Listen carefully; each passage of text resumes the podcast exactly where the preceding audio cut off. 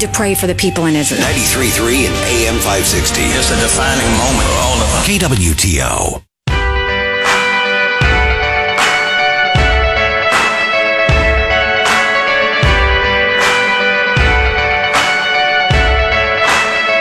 This is the Elijah Haahr Show.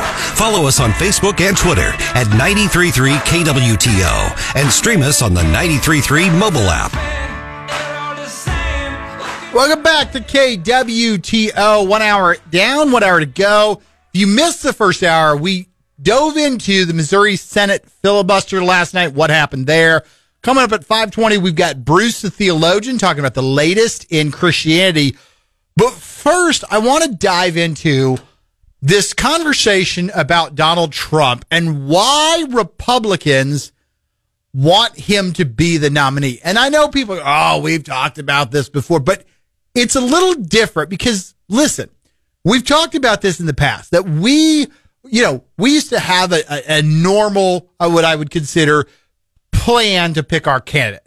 Trump is abnormal and it, it completely abnormal in, in every way, shape, and form. So why do we like him? Well, there's a movie clip. I'm going to play the movie clip and I want you to listen to the words of it. And then we're going to explore why Donald Trump is so popular with the Republican base. You should move to a small town where the rule of law still exists. You will not survive here. You're not a wolf. And this is the land of wolves now. If you if you could hear it, this is at the end of Sicario, and if you've seen the movie, Benicio del Toro is a very bad man. He is a mercenary for hire. Whoever pays him money, he goes and murders people. And he's been hired by the American government to help them stop the cartels from intruding into southern Texas. And he's speaking to Emily Blunt, who is an officer. She had been a border agent. She gets dispatched to work on a very select team. I think it's CIA. I'm not sure. And so she watches Del Toro do some very bad things to the Mexican cartel. Very bad things. And so she's like, I'm going to report him to the higher ups. Well, she, as she's thinking about this in her apartment, she, she, she's sitting there and all of a sudden he like breaks into her apartment. He like, she, she's out on a balcony. She comes back in. He's standing in her apartment and he says to her, I need you to sign a form saying that you've never been on these trips, you know, blah, blah, blah, that everything we did is on the up and up. And of course he does it at threat of death. And then he says to her, you should move to a small town where the rule of law still exists. You will not survive here. You are not a wolf, and this is the land of wolves now. That statement sums up the attractiveness and appeal of Donald Trump. We've talked about this before, but think back to Mitt Romney, John McCain, the, the Republican Bob Dole, the Republicans that ran for president that were classy guys that followed the established rules of the day.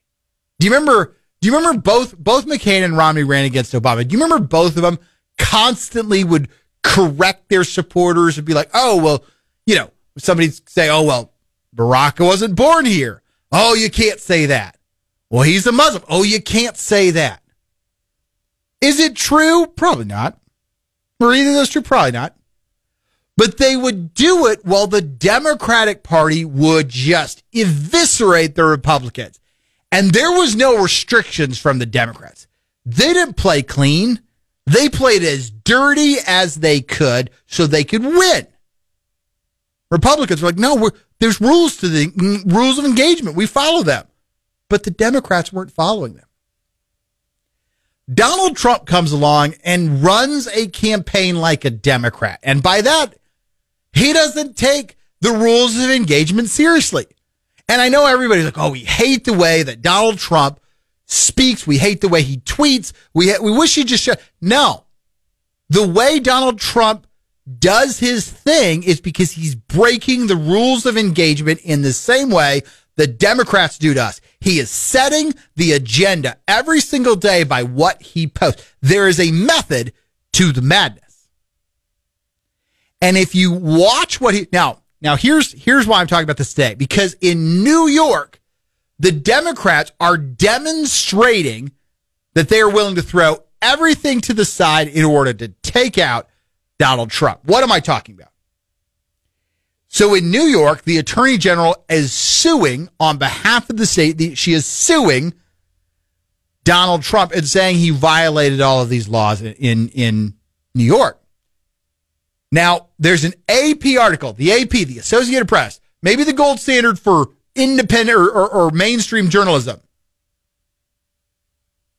Nobody on the left could be like, oh, the Associated Press, that's just a right wing wreck. No, the Associated Press has an article. And they said within a few days, Donald Trump could potentially have his sprawling real estate business empire ordered dissolved because they're viol- punishing him under the New York anti fraud law. Now, the Associated Press analyzed 70 years of civil cases under that law. For 70 years, the laws existed in New York. This penalty, dividing, dissolving and dividing a business empire, has only been used 12 times in the history of the state. But here's where it gets worse. In the history of the state, in every single case where a business has been dissolved, it has been, there has been testimony from victims and demonstrable major losses. Neither of those are occurring in the Trump business. In other words, what you usually have is, you know, you'll you'll have famous cases. You'll have people that have defrauded somebody, that have have stolen customers' money, that have taken stuff from people and and ruined ruined their lives the and you can go through history and look at, and some of them are are somewhat famous cases. Um, the law came to be, you know, 70 years ago, but it's almost never used. But some of the famous cases that have taken place under it, you, the Gambino crime family, who ruined so many lives and created a business empire, they broke it up. They had all these people come and testify and be like, oh my gosh, they took stuff from me. They, you know, they stole my money. I, I was declared bankrupt, whatever it would be. But in this situation, with the Trump empire, they have no victims. No one's come forward and been like, I am a victim of this. They don't have banks that are like, oh my gosh, we gave them massive loans and they defaulted. They have none of that. They have no major losses. They have no victims. The attorney general of New York just said, we don't, we think they've made misrepresentations to the state. And because of that, we are going to break up. That's what they're asking the judge for to break up the Trump business, to dissolve it. It's never been done before. And in this Associated Press article, they literally have numerous law professors, and these law professors do not like Donald Trump, that are saying this is a terrible precedent. Uh, they've got a Michigan law professor, William Thomas, who suffered here. We don't have a list of victims. They've got a real estate lawyer from New York who sued Donald Trump that said this decision would set a horrible precedent because we don't have victims and we don't have this, the, these losses. Why do I bring this up? It's a perfect pinpoint example of how liberals and Democrats don't follow the rules. We want to get Donald Trump. We impeached him once and it didn't work. We'll impeach him again. Oh, it didn't work. We'll we'll impeach him when he's out of office and do here. Oh, that didn't work. We'll invade Mar-a-Lago. We'll charge him with 91 felonies spread out over five different jurisdictions. And in New York, the first people, the first case filed against Trump You've literally got people in New York saying, we've never had this happen. We've never had a lawsuit filed. We've never had this penalty recommended when there's no victims. There is nobody that came to court and said, Your Honor, I lost everything because of Donald Trump or Trump business or whatever it is. There's no list of losses. There's nobody. But you know what you've got? You've got a Democratic Party and you've got an attorney general that have made it their mission in life to destroy Donald Trump and through him, the Republican nominee for president. Now, I want to read that line again.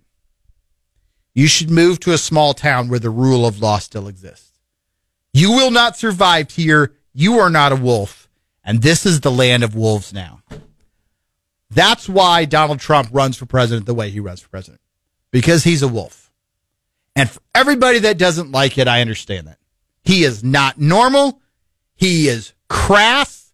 He is in the gutter because he's a guerrilla warrior, because he's a wolf. That's why Donald Trump runs the way he runs. And that's why he was successful in 2016. That's why every time he's on the ballot, you see the highest turnout in the history of elections, either for him or against him. I get it. A lot of people don't like him. New Hampshire, they just broke the record for most people turning out to vote. Trump wins, but they break the record on votes against him, votes for. 2020 elections, he, he set the all time record for a presidential reelect. Not only that, he had the second most votes in the history of the country cast for him in that election. First was Joe Biden. Donald Trump is a wolf. And in the modern day political spectrum, we are not, we don't abide by the rule of law. We're the land of wolves now. Look at anybody on social media. Look at the people that are really swinging for the fences. Look at the Jesse Kellys. Look at the Greg Kellers. We're the land of wolves now. That's how we operate. That's how politics is. And it took 40 years of Democrats acting like wolves for the Republican sheep to be like, you know what? Maybe we need some wolves defending us. And that's what you get. And that's how Donald Trump was created. You read American Carnage by Tim Alberta. You can sum that book up with this little line We are the land of wolves now. The book is called American Carnage. And that's what wolves leave. They leave carnage in their wake. And that's what Donald Trump has done. And he's done it because that's what the Democrats did for 40 years to Republicans. There's a reason they're better at elections than us because they don't follow the rules of engagement. They break them time and time and time again. And Donald Trump says, you know what? I'm willing to break a few myself. The best example possible. Go back to 2016. Go back to the debate at Washington University in Missouri. Go back to that week. The TMZ tapes had just dropped. Everybody had heard Donald Trump 30 years ago say very crass things. The Republicans were like, we should abandon him as a candidate. He should drop out of the race. And what did Donald Trump do? He gathered up three of the women that Bill Clinton assaulted or harassed, and he brought them to the debate. And he's like, you think my comments were bad? These women were attacked by my opponent's husband, and she ruined their reputation and did nothing to stand up for them. Believe all women? not for a second, believe all women only if they're liberals and helping Democratic caucuses. They didn't believe these women, and that's why you can't take anything they said seriously. And it was a brilliant strategy because every single Republican in the country stood up and were like, you know what? I may not like Donald Trump and I may not like the tactics, but it's about time somebody threw a punch at the Democrats because Mitt Romney and John McCain and Bob Dole, we had gone through so many elections where where they would rather apologize than hit back. And the classy guys were always finishing last. And Donald Trump said, "You know what? It's the land of wolves and I'm a wolf." And that's why we have the Donald Trump we have, and that's why we won that 2016 election. And thank goodness we did win the 2016 election. Is there a and it, it, it's going to be a long time from now. I feel like is there a pendulum swing here? I mean, you, you talk about guys like like Biden, even though it was false. Nikki Haley is on this train now, this return to normalcy type train where, well, I'm a, I'm a true statesman. We're going to get away from the tactics of Donald Trump. We're going to go to, going to get away from those mean Republicans who only want to yell and scream, even though other than Trump, our most recent nominees have been John McCain and Mitt Romney. Uh, is there a, is there a pendulum swing back eventually, you think? And if there is, how long political philosophy wise, how long do you think that takes? You know, listen, uh, this is the problem. This is like, uh, to use another metaphor, it's like the force in Star Wars. The dark side is the easier side. And so one for both sides, it's the easier side. I think statesmen can win, but it's a tougher path to walk. And especially when statesmen turn into surrender artists, which is what happened with Mitt Romney and what happened with John McCain. They lost the, they lost the base. They lost the independents. They lost the moderates. Trump has figured out one other thing that, that very people, there are very few persuadable voters left. We used to think that there was a lot of persuadable voters, and John McCain and Mitt Romney and Nikki Haley would go look for those persuadable voters. Donald Trump realized that their persuadable voters don't exist. Now you just need to get your voters to the polls. And so he fires up his voters. Now, in doing so, he fires up his opponent's voters. But Donald Trump has figured out we're not out to persuade. We're just out here for turnout. And we're just going to be a blunt object and beat these issues into the ground and get our people to show up. That's why his turnout numbers are so dang high. All right. Enough about the wolves. Let's talk about the sheep. We're going to come back. Bruce the theologian joining us next. Stick around for that.